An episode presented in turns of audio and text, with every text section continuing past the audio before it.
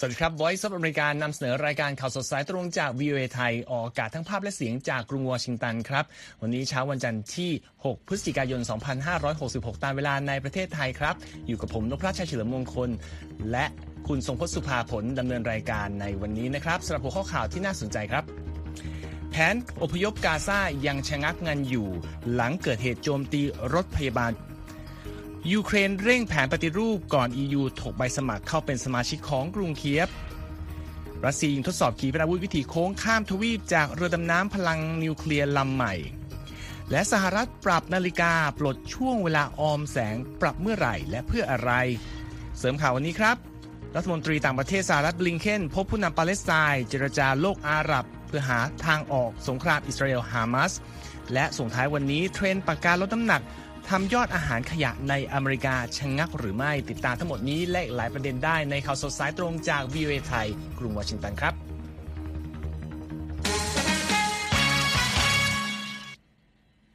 ครับคุณสมพศต้องปฏิตามสถานการณ์ที่กาซานก่อนเลยนะครับว่าเกิดอะไรขึ้นบ้างครับ ครับตอนนี้ต้องบอกว่าหลายฝ่ายนะครับยังคงหาวิธีที่จะอพยพชาวต่างชาติ และก็ผู้ที่ได้รับบาดเจ็บอยู่ในฉนวนกาซาเนี่ยออกไปยังอียิปต์นะครับ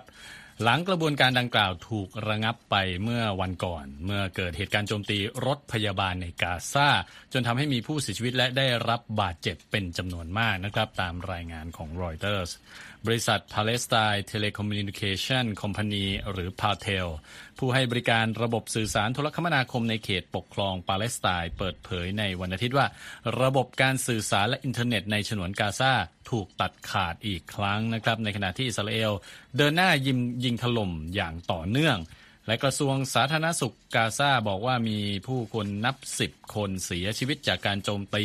ที่ค่ายผู้ลี้ภัยในช่วงข้ามคืนที่ผ่านมา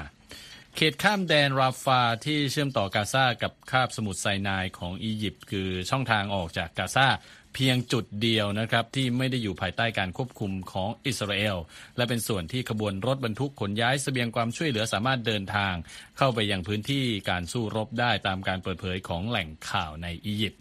กระบวนการอพยพชาวต่างชาติและชาวปาเลสไตน์ที่ได้รับบาดเจ็บเริ่มต้นขึ้นตั้งแต่วันพุธที่แล้วนะครับ หลังจากมีการทำข้อตกลงระหว่างอิสราเอลอียิปต์และกลุ่มฮามาส โดยมีกาตาร์ เป็นตัวกลาง โดยที่ผ่านมานั้นมีชาวอเมริกันมากกว่า 300 คนที่เดินทางออกจากกาซามาได้แล้วนะครับ ขณะที่ยังมีอีกกลุ่มหนึ่งที่ยังติดอยู่ภายในพื้นที่นั้น อ้างอิงข้อมูลจากโจนาธานไฟเนอร์ รองที่ปรึกษาด้านความมั่นคงแห่งชาติของสหรัฐครับครับขณะเดียวกันนะครับขบวนการค้นหาผู้รอดชีวิตจากการโจมตีของอิสราเอลเข้าใส่ค่ายผู้ลี้ภัย มากาซีในฉนวนกาซายังคงเดินหน้าต่อไปครับ โฆษกของกระทรวงสาธารณสุขฉนวนกาซาซึ่งกลุ่มฮามาสควบคุมอยู่เปิดเผยในวันอาทิตย์ว่ากองกำลังอิสราเอลยิงถล่มค่ายผู้ลี้ภัยแห่งนี้ในช่วงข้ามคืนที่ผ่านมาครับ ส่งผลให้มีผู้เสียชีวิตอย่างน้อย 47 คน ขณะที่กองกำลังป้องกันอิสราเอลหรือว่า IDF บอกกับผู้สื่อข่าวว่ากำลังรวบรวมข้อมูลเหตุการณ์ที่เกิดขึ้นอยู่ นอกจากนั้นนะครับคุณสมพศยังมีรายงานการโจมตีอีกจุดในช่วงเวลาเดียวกัน ที่ทำให้ชาวปาเลสไตน์ 21 คน ซึ่งเป็นสมาชิกครอบครัวเดียวกันทั้งหมด และมีทั้งผู้หญิงและเด็กเสียชีวิตด้วยนะครับ ตามการเปิดเผยของกระทรวงสาธารณสุขกาซาขณะที่กองกำลัง IDF ก็ปฏิเสธที่จะให้ความเห็น และรอยเตอร์ก็ยังไม่สามารถตรวจสอบข้อเท็จจริงเกี่ยวกับเรื่องนี้ได้ครับ ในส่วนของท่าทีจากนานาชาติเกี่ยวกับสถานการณ์ที่ดำเนินมาเกือบเดือนนี้นะครับสกอตต์มอร์ริสันอดีตนายกรัฐมนตรีออสเตรเลียและบอริสจอห์นสันอดีตนายกรัฐมนตรีอังกฤษ ได้เดินทางไปยังอิสราเอล ในวันอาทิตย์เพื่อแสดงความเป็นน้ำหนึ่งใจเดียวกับชาวอิสราเอลครับ และเมื่อวันเสาร์ครับ ประธานาธิบดีเรเจปเทยิปเออร์โดวานแห่งตุรกี กล่าวว่าตนต้องการเห็นกาซาเป็นดินแดนที่สุขสงบ เป็นส่วนหนึ่งของรัฐปาเลสไตน์ที่เป็นอิสระ ตามเขตพรมแดนที่กำหนดไว้ในปีคศ 1967 ให้มีบุรณภาพแห่งดินแดน และมีเยรูซาเล็มตะวันออกเป็นเมืองหลวงครับ รัฐบาลกรุงอังการาเปิดเผยได้ว่าได้มีการเรียกตัวทูตประจำอิสราเอลกลับมาแล้ว หลังอิสราเอลเรียกคณะผู้แทนของตนกลับไปเมื่อเดือนที่แล้ว ทันทีที่ประธานาธิบดีเออร์โดวานกล่าวว่ากลุ่มฮามาสนั้นเป็นนักต่อสู้เพื่ออิสรภาพ และไม่ใช่กลุ่มก่อการร้ายอย่างที่สหรัฐ อังกฤษ และประเทศตะวันตกอื่นๆ เรียกครับขณะเดียวกันครับ สมเด็จพระสันตะปาปาฟรานซิสทรงร่วมเรียกร้องให้เกิดสันติภาพในกาซาครับ โดยทรงตรัสว่า จงหยุดสู้รบเถิดในนามของพระผู้เป็นเจ้านะครับ พร้อมทรงขอร้องให้มีการนำส่งความช่วยเหลือด้านมนุษยธรรมและด้านต่างๆสำหรับผู้รับบาดเจ็บ เพื่อช่วยคลี่คลายสถานการณ์ที่บอกว่าเป็นสิ่งที่ร้ายแรงอย่างมากในฉนวนกาซาด้วยนะครับ พูดถึงประเด็นนี้นะครับ รัฐมนตรีว่าการกระทรวงการต่างประเทศสหรัฐแอนโทนีบลิงเคนก็เดินทางเยือนเขตเวสต์แบงก์และพบหารือกับประธานาธิบดีของชาวปาเลสไตน์มามุดอับบาสในวันอาทิตย์นะครับ เพื่อยืนยันการส่งความช่วยเหลือด้านมนุษยธรรม จากสหรัฐให้แก่ประชาชนในฉนวนกาซาซึ่งเป็นพื้นที่รบอยู่นะครับและคุณทรงพจน์มีรายละเอียดเรื่องนี้มานำเสนอครับ ครับต้องบอกว่าตอนนี้รัฐมนตรีต่างประเทศสหรัฐแอนโทนีบริงเคนเนี่ยเดินทางบ่อยมากนะครับ โดยเฉพาะในจุดที่เป็นจุดร้อนอย่างตะวันออกกลางนะครับ โดยล่าสุดก็อยู่ระหว่างการเยือนตะวันออกกลางเป็นรอบที่ 2 นับตั้งแต่สงครามอิสราเอลฮามาสปะทุขึ้นเมื่อวันที่ 7 ตุลาคมนะครับ เมื่อกลุ่มฮามาสในฉนวนกาซาบุกโจมตีอิสราเอลและสังหารประชาชนไป 1,400 คนก่อให้เกิดการตอบโต้โดยอิสราเอล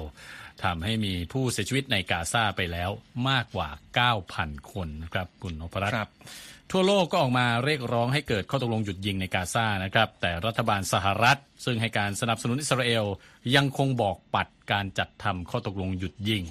โดยรัฐมนตรีบริงเคนได้ขอให้อิสราเอลระงับการโจมตีชั่วคราว เพื่อให้ความช่วยเหลือด้านมนุษยธรรมเข้าไปในกาซาได้ แต่ว่านายกรัฐมนตรีอิสราเอลเบนจามินเนทันยาฮูก็ปฏิเสธนะครับ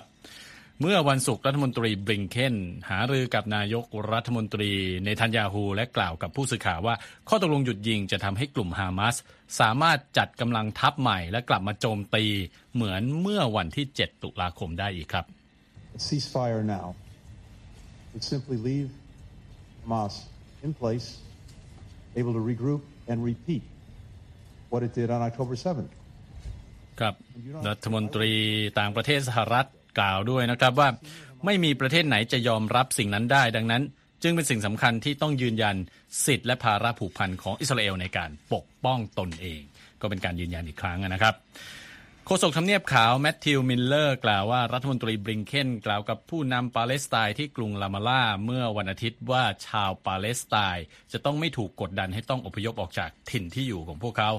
และว่าทั้งสองฝ่ายหารือกันเรื่องความพยายามนำสันติภาพและความมั่นคงกลับมาสู่เขตเวสต์แบงก์รวมถึงการยุติความรุนแรงสุดโต่งต่อชาวปาเลสไตน์และนำตัว ผู้กระทำผิดมาลงโทษด้วยนะครับ แต่ว่าทางประธานาธิบดีของชาวปาเลสไตน์มามูดอับบาส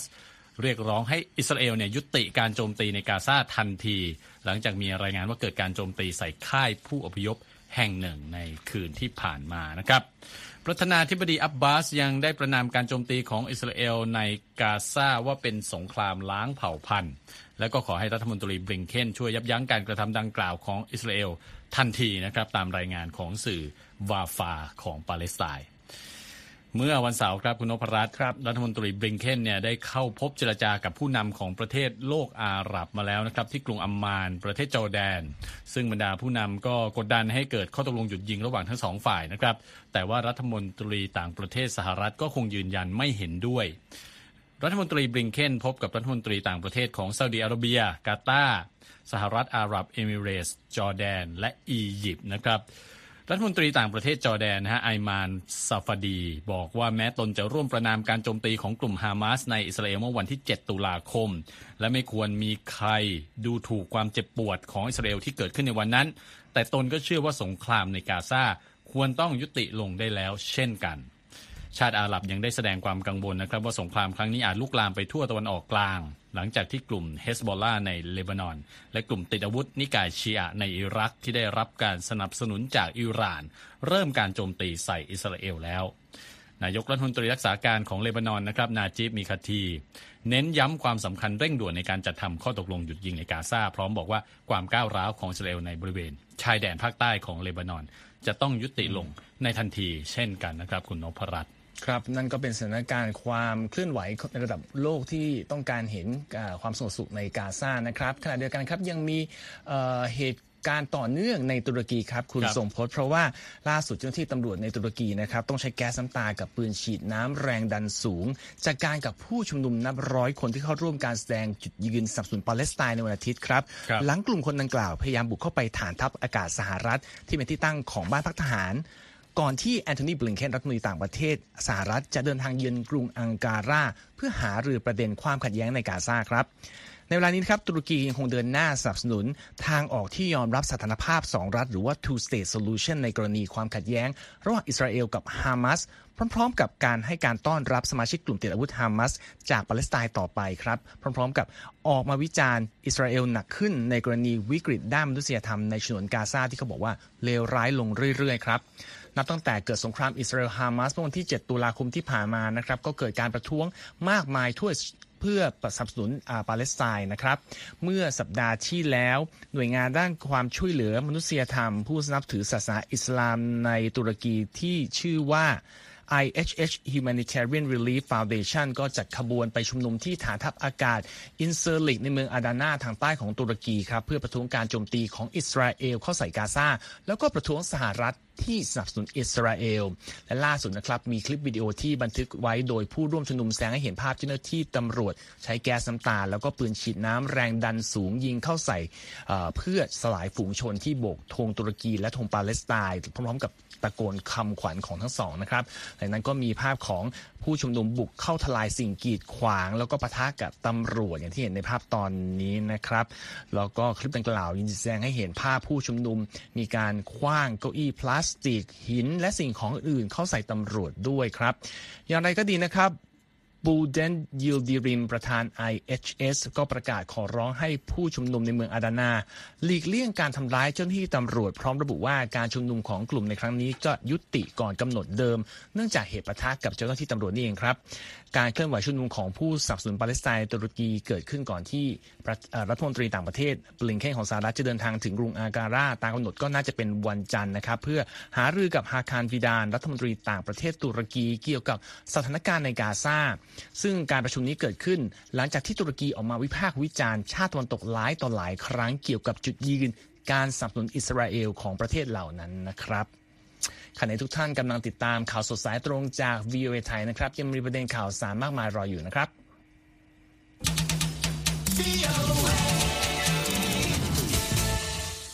ครับขยับไปที่ยุโรปบ้างไม่ค่อยได้ยินข่าวจากกรุงเคียฟในช่วงนี้เป็นยังไงบ้างครับ ใช่ครับ ถึงว่าจะสร่างซาไป แต่ว่ายังมีประเด็นที่ต้องพูดพูดถึงอย่างต่อเนื่องนะครับสำหรับสงครามในยูเครน ประธานคณะกรรมาธิการยุโรปนะครับเออร์ซูล่าฟอนเดลไลเอนเดินทางเยือนกรุงเคียฟประเทศยูเครนในสุดสัปดาห์นี้นะครับเพื่อหารือหลากประเด็นกับประธานาธิบดีโวโลดิเมียร์เซเลนสกี้การเดินทางเยือนยูเครนของฟอนเดลไลเอนเกิดขึ้นก่อนที่สหภาพยุโรปจะทำการประกาศ รายละเอียดความคืบหน้าของรัฐบาลกรุงเคียฟในการดำเนินการตามขั้นตอนต่างๆ ที่ต้องทำให้สำเร็จเพื่อเข้าเป็นสมาชิกของ EU นะครับก่อนที่กระบวนการเจรจาอย่างเป็นทางการจะเริ่มต้นขึ้นได้ ตามแผนในเดือนธันวาคมนี้ ประธานคณะกรรมาธิการยุโรปกล่าวกับประธานาธิบดีเซเลนสกี้เมื่อวันเสาร์ว่าตนสังเกตเห็นความคืบหน้าที่น่าประทับใจ จากความพยายามของรัฐบาลกรุงเคียฟ ที่จะปฏิบัติตามเงื่อนไขต่างๆ ของการเข้าเป็นสมาชิก EU นะครับ แล้วก็บอกด้วยว่า ต้องไม่ลืมนะครับว่ายูเครนกำลังต่อสู้เพื่อให้อยู่รอด และขณะเดียวกันก็กำลังทำการปฏิรูปประเทศอย่างมากมายพร้อมกันไปด้วยครับ ผู้นำยูเครนนะฮะยื่นใบสมัครเข้าเป็นสมาชิก EU ไม่กี่วันหลังจากที่รัสเซียทำการรุกรานประเทศเพื่อนบ้านแห่งนี้อย่างเต็มรูปแบบเมื่อเดือนกุมภาพันธ์ของปีที่แล้วนะครับ และในระหว่างการแถลงข่าวร่วมกับประธานคณะกรรมาธิการยุโรป ประธานาธิบดีเซเลนสกี้ยังยืนยันปฏิเสธความเห็นที่ว่า ภาวะสงครามยูเครนรัสเซียได้มาถึงทางตันแล้ว และบอกว่ายูเครนต้องการความช่วยเหลือเพิ่มเติมจากพันธมิตรทั้งหลาย เพื่อเสริมสร้างความแข็งแกร่งให้กับระบบป้องกันการโจมตีทางอากาศ ขณะที่การสู้รบครั้งนี้ยืดเยื้อเข้ามาสู่เดือนที่ 21 แล้วนะครับคุณนพรัตน์ใช่ครับ ในเรื่องของออรัสเซียซึ่งก็ เป็นหนึ่งในคู่กรณีนะครับ ก็มีประเด็นข่าวล่าสุดนะครับ ว่ากองทัพรัสเซียออกมาประกาศความสำเร็จในการยิงทดสอบขีปนาวุธ วิถีโค้งพิสัยไกลข้ามทวีป ที่รับการออกแบบมาเพื่อติดหัวรบนิวเคลียร์จากเรือดำน้ำที่ขับเคลื่อนด้วยพลังงานนิวเคลียร์รุ่นใหม่ล่าสุดนะครับ ขณะที่ความตึงเครียดระหว่างมอสโก กับประเทศในชาติตะวันตก จากกรณีการรุกราน ยูเครนก็ยังยกระดับขึ้นสูงอย่างต่อเนื่องด้วย โดยกองทัพรัสเซียเปิดเผยประเด็นความสำเร็จครั้งนี้ออกมาในวันอาทิตย์ครับ คือไม่กี่วันหลังจากที่ประธานาธิบดีวลาดิเมียร์ปูตินลงนามในกฎหมายถอนรัสเซียออกจากการให้สัตยาบัน ในสนธิสัญญาห้ามการทดสอบนิวเคลียร์อย่างครอบคลุมหรือ CTBT นะครับ Comprehensive Nuclear Test Ban Treaty โดยอ้างว่าเพื่อให้ฝ่ายตนมีความเท่าเทียมเสมอกับสหรัฐครับ กระทรวงกลาโหม รัสเซียระบุในแถลงการณ์ที่ออกมาในวันอาทิตย์ด้วยว่า เรือดำน้ำที่ชื่อ Imperial อเล็กซานเดอร์เดอะเติร์ดยิงขีปนาวุธบูลาวาขณะเดินเรืออยู่ใต้น้ำในน่านน้ำทะเลขาวหรือ White Sea ของรัสเซียนะครับ โดยขีปนาวุธลูกดังกล่าว บินเข้าเป้าในภูมิภาคคัมชัตกาทางตะวันออกไกลของประเทศ ตามแผนด้วย ทั้งนี้เนื้อความในแถลงการนี้ก็ไม่ได้ระบุนะครับว่าการทดสอบนี้เกิดขึ้นเมื่อใดกันแน่ ส่วนข้อมูลจาก Federation of American Scientists ระบุว่าขีปนาวุธบูลาวานี้นะครับถูกออกแบบมาให้มีความสามารถในการติดหัวรบนิวเคลียร์ถึง 6 หัวนะครับ โดยขีปนาวุธแต่ละลูกมีความยาวถึง 12 เมตร แล้วก็สามารถบินเป็นระยะทางได้ไกลถึงราว 8,000 กิโลเมตรด้วยนะครับ ในส่วนของเรือดำน้ำที่ว่านะครับเขาบอกเป็นเรือดำน้ำชั้นบอเรที่ขับเคลื่อนด้วยพลังนิวเคลียร์มีความสามารถในการบรรทุกขีปนาวุธบูลาวาได้ถึง 16 ลูก แล้วก็ถูกวางตัวให้เป็นเรือลบหลักในกองกำลังนิวเคลียร์ของรัสเซีย ที่เขาบอกว่าในช่วง ทศวรรษที่จะมาถึงด้วยนะครับ คุณทรงพจน์ครับกระทรวงกลาโหมรัสเซียบอกว่าการยิงทดสอบครั้งสุดนี้ เป็นการทดสอบครั้งสุดท้ายสำหรับเรือดำน้ำลำนี้ก่อนจะมีการตัดสินใจประกาศผนวกตัวเรือเข้ากับกองเรือรบของประเทศอย่างเป็นทางการอีกครั้ง ทางกระทรวงยังเปิดเผยด้วยว่ากองทัพเรือรัสเซียเนี่ยมีเรือดำน้ำชั้นบอเรทั้งหมด3ลำประจำการอยู่ แล้วก็มีลำหนึ่งที่เพิ่งเสร็จสิ้นการทดสอบไป และมี3ลำที่กำลังอยู่ในขั้นตอนประกอบด้วยนะครับจากประเด็นเรื่อง สถานการณ์ในยุโรปมาดูเรื่องของสิ่งที่เพิ่งเกิดขึ้นที่สหรัฐเช้าวันนี้กันนะคครัรับบการปรับเวลาซึ่งคนนอกทวีปอาจจะงงว่าเกิดอะไรขึ้น ใช่ก็คือเรียกว่า daylight saving time ครับนะฮะผมจะมาอธิบายกันว่าว่ามันคืออะไรนะฮะครับหลายประเทศในทวีปอเมริกาเหนือรวมทั้งสหรัฐ แคนาดาและคิวบา ปรับนาฬิกาของตนเข้าสู่เวลาใหม่ ตั้งแต่วันอาทิตย์ ที่ 5 พฤศจิกายนเป็นต้นไปนะฮะก็คือเมื่อคืนที่ผ่านมานี่เอครับงทั้งคุณเทเอ่อทั้งคุณเอ่อนพรัตน์แล้วก็ผมนี่ก็ต้องมาปรับเวลาใช่ย้อนกลับไปหนึ่งชั่วโมงกันนะครัฮะบเพื่อยุติช่วงการออมแสงนะครับ หรือว่า daylight saving time ซึ่งเป็นประเด็นถกเถียงในสหรัฐนะครับว่าควรจะดำเนินต่อไปหรือไม่ เป็นเกร็ดความรู้เกี่ยวกับช่วงเวลาดังกล่าวเราจะมาทราบกันนะฮะครับแล้วก็ประเด็นถกเถียงที่ว่านี้ด้วย อย่างแรกคืออะไรคือการออมแสงหรือว่า daylight saving time ต้องครับบอกว่าการออมแสงก็คือการเลื่อนเข็มนาฬิกาไปข้างหน้า 1 ชั่วโมง ในช่วงเดือนฤดูร้อน เพื่อให้ได้รับแสงธรรมชาตินานขึ้นในช่วงเย็นนะครับ หลายประเทศในอเมริกาเหนือและยุโรปปฏิบัติตามหลักการนี้นะครับ ขณะที่ประเทศส่วนใหญ่ทั่วโลก โดยเฉพาะที่อยู่ใกล้เส้นศูนย์สูตรนั้นมิได้ทำตามการดำเนินตามนโยบายการออมแสงนั้นเป็นเรื่องที่ถกเถียงกันอย่างมากตั้งแต่ต้นนะครับ เพราะมีทั้งประเทศที่ยอมรับและปฏิเสธ กลับไปกลับมานะฮะหลายประเทศก็เปลี่ยนแล้วเปลี่ยนอีกนั่คนรับเอง ตัวอย่างเช่นประเทศอียิปต์ที่เพิ่งประกาศเมื่อเดือนมีนาคมว่าจะกลับมาใช้นโยบายนี้อีกครั้งหลังหยุดใช้งานไปเป็นเวลา 7 ปี โดยบอกว่าจุดประสงค์ในครั้งนี้ก็คือเรื่องของการใช้พลังงานในประเทศนั่นเองครับขณะเดียวกันญี่ปุ่นเนี่ยเคยพิจารณาจะใช้นโยบายนี้ในช่วงการแข่งขันกีฬาโอลิมปิก ปี 2020 นะครับแต่สุดท้ายก็ตัดสินใจไม่ทำตาม เนื่องจากไม่ได้รับการสนับสนุนมากพอ แล้วก็ยังมีปัญหาความท้าทายด้านเทคนิคอีกหลายอย่างนะครับคุณนพรัตน์คราวนี้การออมแสงในสหรัฐในแต่ละปีเนี่ยเวลาก็ไม่ตรงกันครับแล้วแต่แล้วแต่ว่าจะเป็นช่วงไหนนะครับสำหรับปี 2023เอ่อเราบอกไปแล้วการออมแสงเนี่ยสิ้นสุดวันอาทิตย์ที่ 5 พฤศจิกายนนะครับตามเวลาท้องถิ่นก็มีผลให้ต้องปรับเวลาย้อนกลับไปหนึ่งชั่วโมงก็หมายความว่าเมื่อคืนที่ผ่านมาเนี่ยเรามีเวลาเพิ่มขึ้นหนึ่งชั่วโมงใช่เป็น free time เลยนะครับฮะ ในขณะเดียวกันการออมแสงก็จะเริ่มต้นอีกครั้งนะครับ ในวันอาทิตย์ที่ 2 ของเดือนมีนาคมนะฮะและสิ้นสุดลงในวันอาทิตย์แรกของเดือนพฤศจิกายนในสหรัฐครับก็หมายความว่าในตอนเดือนมีนาคมเนี่ยอืม จะสูญเสียเวลาไปหนึ่งชั่วโมงครับอ่าเป็นการกลับกันใช่แต่ในอังกฤษและสหภาพยุโรปนั้นประเทศเหล่านี้ เริ่มปรับเวลาในวันอาทิตย์สุดท้ายของเดือนมีนาคมไปจนถึงวันอาทิตย์สุดท้ายของเดือนตุลาคมนะครับคุณนพรัตน์ฟังก็จะสับสนนิดนึงว่าเปลี่ยนกันปีละสองครั้งนะครับ แล้วแต่ละภูมิภาคก็ไม่เหมือนกันทีนี้ก็ถามคือทำไมถึงมีการคิดค้นการออมแสงขึ้นมาในสหรัฐแล้วมันเริ่มต้นได้อย่างไรนะครับครับเขาบอกว่า ว่ากันว่าแนวคิดสมัยใหม่ในการปรับนาฬิกาเพื่อให้เข้ากับฤดูกาลเนี่ยน่าจะเริ่มต้นในช่วงปลายคริสต์เอ่อคริสตศตวรรษที่ 1,900 นะครับอะไรก็ตามนะครับเขาบอกว่าแนวคิดดังกล่าวในช่วงต้นเนี่ยไม่ค่อยได้รับความนิยมสักเท่าไหร่นะครับ จนกระทั่งเกิดสงครามโลกครั้งที่หนึ่งในช่วงที่หลายประเทศยุโรปต้องการหาทางมาอนุรักษ์พลังงานของตนสุดท้ายเขาบอกเยอรมนีเป็นประเทศแรกที่นำนโยบายนี้มาปฏิบัติในปี 1916 ก่อนที่สหรัฐก็จะมาทำตามในปี 1918 นะครับ มีความเชื่อกันว่าสหรัฐเริ่มนโยบายนี้ส่วนหนึ่งเขาหวังว่าจะเป็นประโยชน์ต่อเกษตรกรนะครับคุณทรงพจน์ แต่ว่าในความเป็นจริงแล้วเกษตรกรไม่ค่อยชอบนโยบายนี้นะครับเขาบอกว่าทำให้ทำงานจัดชีวิตลำบากมากกว่าปกตินะครับ ทีนี้ หลายคนคงไม่รู้ว่าจริง ๆ แล้วไม่ทุกที่ในสหรัฐดำเนินนโยบายนี้นะครับ อย่างน้อยรัฐฮาวายและแอริโซนาเฉพาะกลุ่มชนชาตินาวาโฮที่อยู่ในสองรัฐนี้นะครับ คือส่วนใหญ่จะไม่ใช้นโยบายออมแสงนะครับ ขณะที่ดินแดนในการปกครองของสหรัฐเช่น อเมริกันซามัวกัวหมู่เกาะนอร์เทิร์นมาริอานาแล้วก็ปอร์โตริโกก็ไม่ใช้นโยบายนี้เช่นกัน หลายคนเคยได้ยินว่าสหรัฐอาจจะหยุดใช้นโยบายนี้จริงหรือไม่ ก็เป็นการ ตรวจสอบของรอยเตอร์บอกว่าสหรัฐก็ยังไม่มีแผนจะยุติการใช้นโยบายออมแสงในอนาคตอันใกล้นะครับในทางกับการมีรายงานว่ารัฐบาลกลางมีแผนที่จะผ่านกฎหมายชื่อ Sunshine Protection Act เพื่อให้การออมแสงนั้นเป็นหลักปฏิบัติถาวรออกมาใช้งานอยู่ ต้องดูต่อไปนะครับว่า ในอนาคตนี่สหรัฐจะใช้นโยบายออมแสงที่ต้องปรับเวลาปีละสองครั้งต่อไปหรือเปล่าทำให้เราบางคนก็บอกมีปัญหาเรื่องเหมือนเจ็ตแลกด้วยฮะ วันที่ปรับเวลาแล้วงงว่าตอนนี้อยู่กี่โมงแล้วนะครับรบอันนี้ก็เป็นรายละเอียดที่กลับไปด่าอ่านได้นะครับ ที่เว็บไซต์ของเรา v a t h a i c o m รวมทั้งติดตามรออัปเดตได้ทาง Facebook X Instagram และ YouTube v a ไทยรวมทั้งฟังย้อนหลังได้ที่ Spotify v a ไทยนะครับ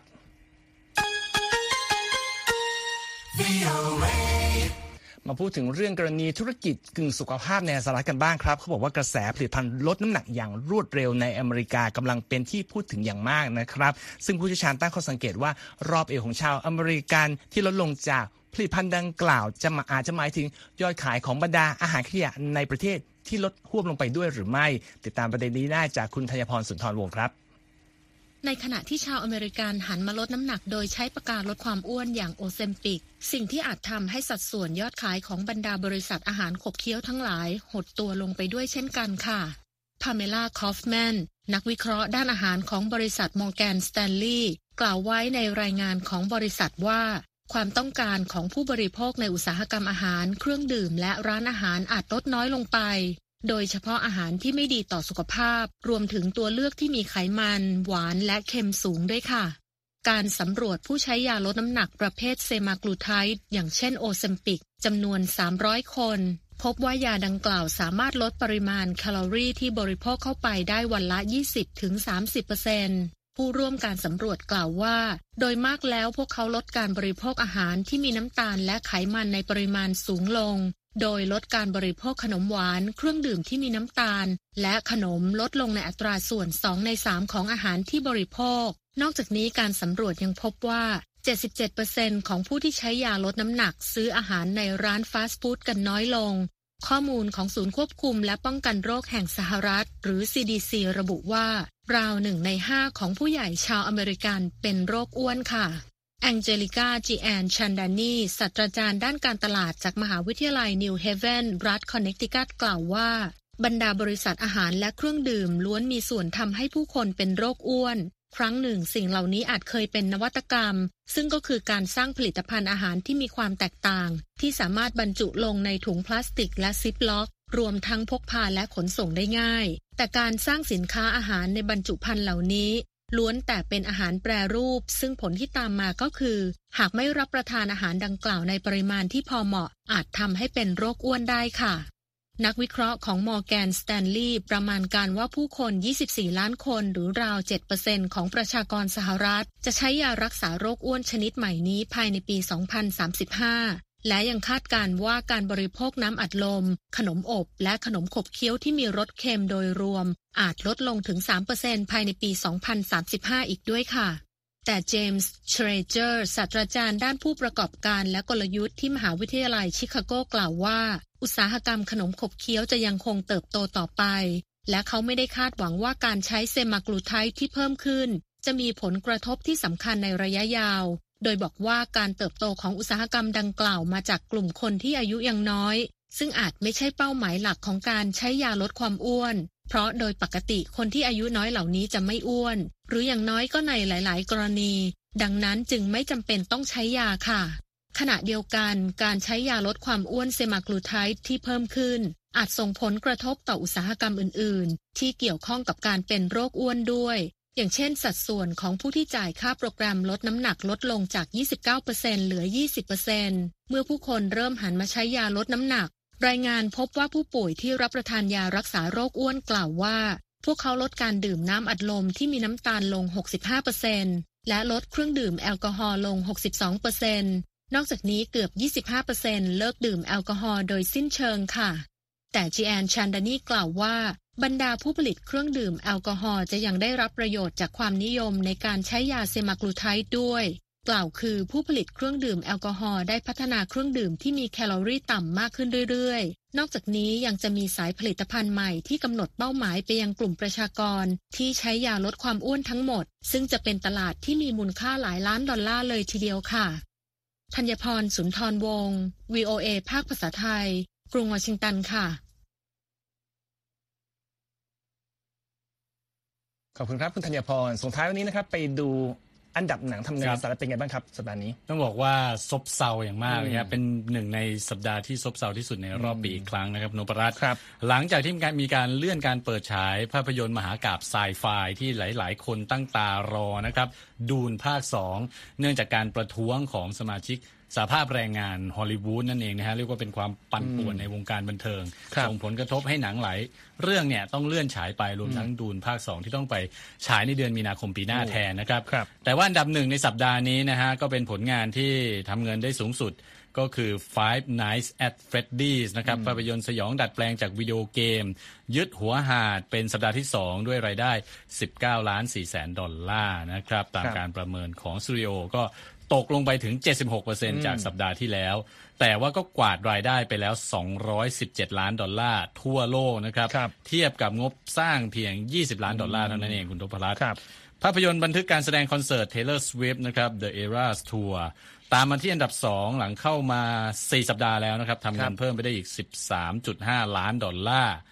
แล้วอันดับที่ 3 ก็เป็นภาพยนตร์ระทึกขวัญอาชญากรรมอำพรางนะครับ เรื่องนี้หลายๆคนเออรอดูเลยทีเดียวนะฮะ Killers of the Flower Moon ทำรายได้ลดลงไป 25%เหลือ 7 ล้านดอลลาร์ จากการเข้าฉายในโรงภาพยนตร์มากกว่า 3,700 แห่งนะครับ อันดับ 4 ก็เป็นหนังที่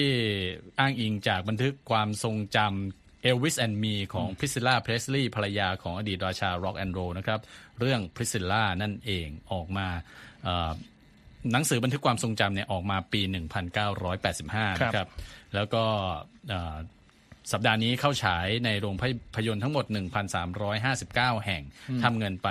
5.1 ล้านดอลลาร์ อยู่ที่อันดับ 4 ปิดท้ายกันอ่าด้วยอันดับ 5 นะครับ Radical ได้ไป2ล้าน7แสนดอลลาร์ครับคุณนพรัตน์ครับ รายชื่อหนังในสัปดาห์นี้ค่อนข้างจะเป็นหนังอินดี้ซะส่วนใหญ่นะคครัรับบเป็นโอกาสของหนังฟอร์มเล็กที่ทำเงินกันบ้างนะครับ ก็ทางเมืองไทยคงไม่ต่างกันเท่าไหร่ นี่ก็เป็นรายงานอันดับทำเงินล่าสุดของสหรัฐนะครับ รวมทั้ง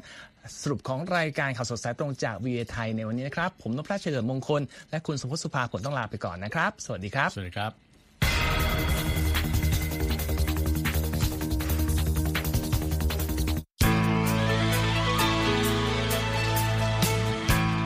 ครับและที่จบไปเป็นรายการจาก VOA ภาคภาษาไทย รายงานสดส่งตรงจากกรุงวอชิงตันประเทศสหรัฐ คุณผู้ฟังสามารถติดตามข่าวสารจากทั่วโลกได้ในทุกที่ทุกเวลา ที่เว็บไซต์ voa thai com รวมถึงทุกช่องทางในโซเชียลมีเดีย Facebook YouTube Twitter และ Instagram เริ่มต้นวันด้วยการอัปเดตข่าวสารจากทั่วโลก ผ่านรายการข่าวสดสายตรงจาก VOA ภาคภาษาไทย และสุดสัปดาห์กับ VOA ทั้งยังเรียนรู้เรื่องราวทางวัฒนธรรม และไลฟ์สไตล์ผ่านรายการภาษาอังกฤษแบบอเมริกันของเรา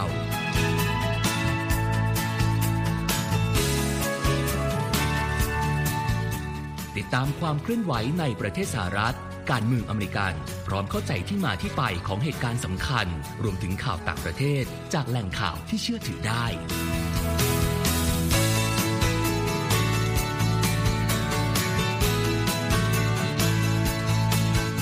นอกจากนี้ VOA ยังมีบทสัมภาษณ์และคอนเทนต์แบบ Exclusive จากบุคคลที่น่าสนใจหลากหลายวงการ และยังมีเรื่องราวของคนไทยในประเทศสหรัฐอีกด้วย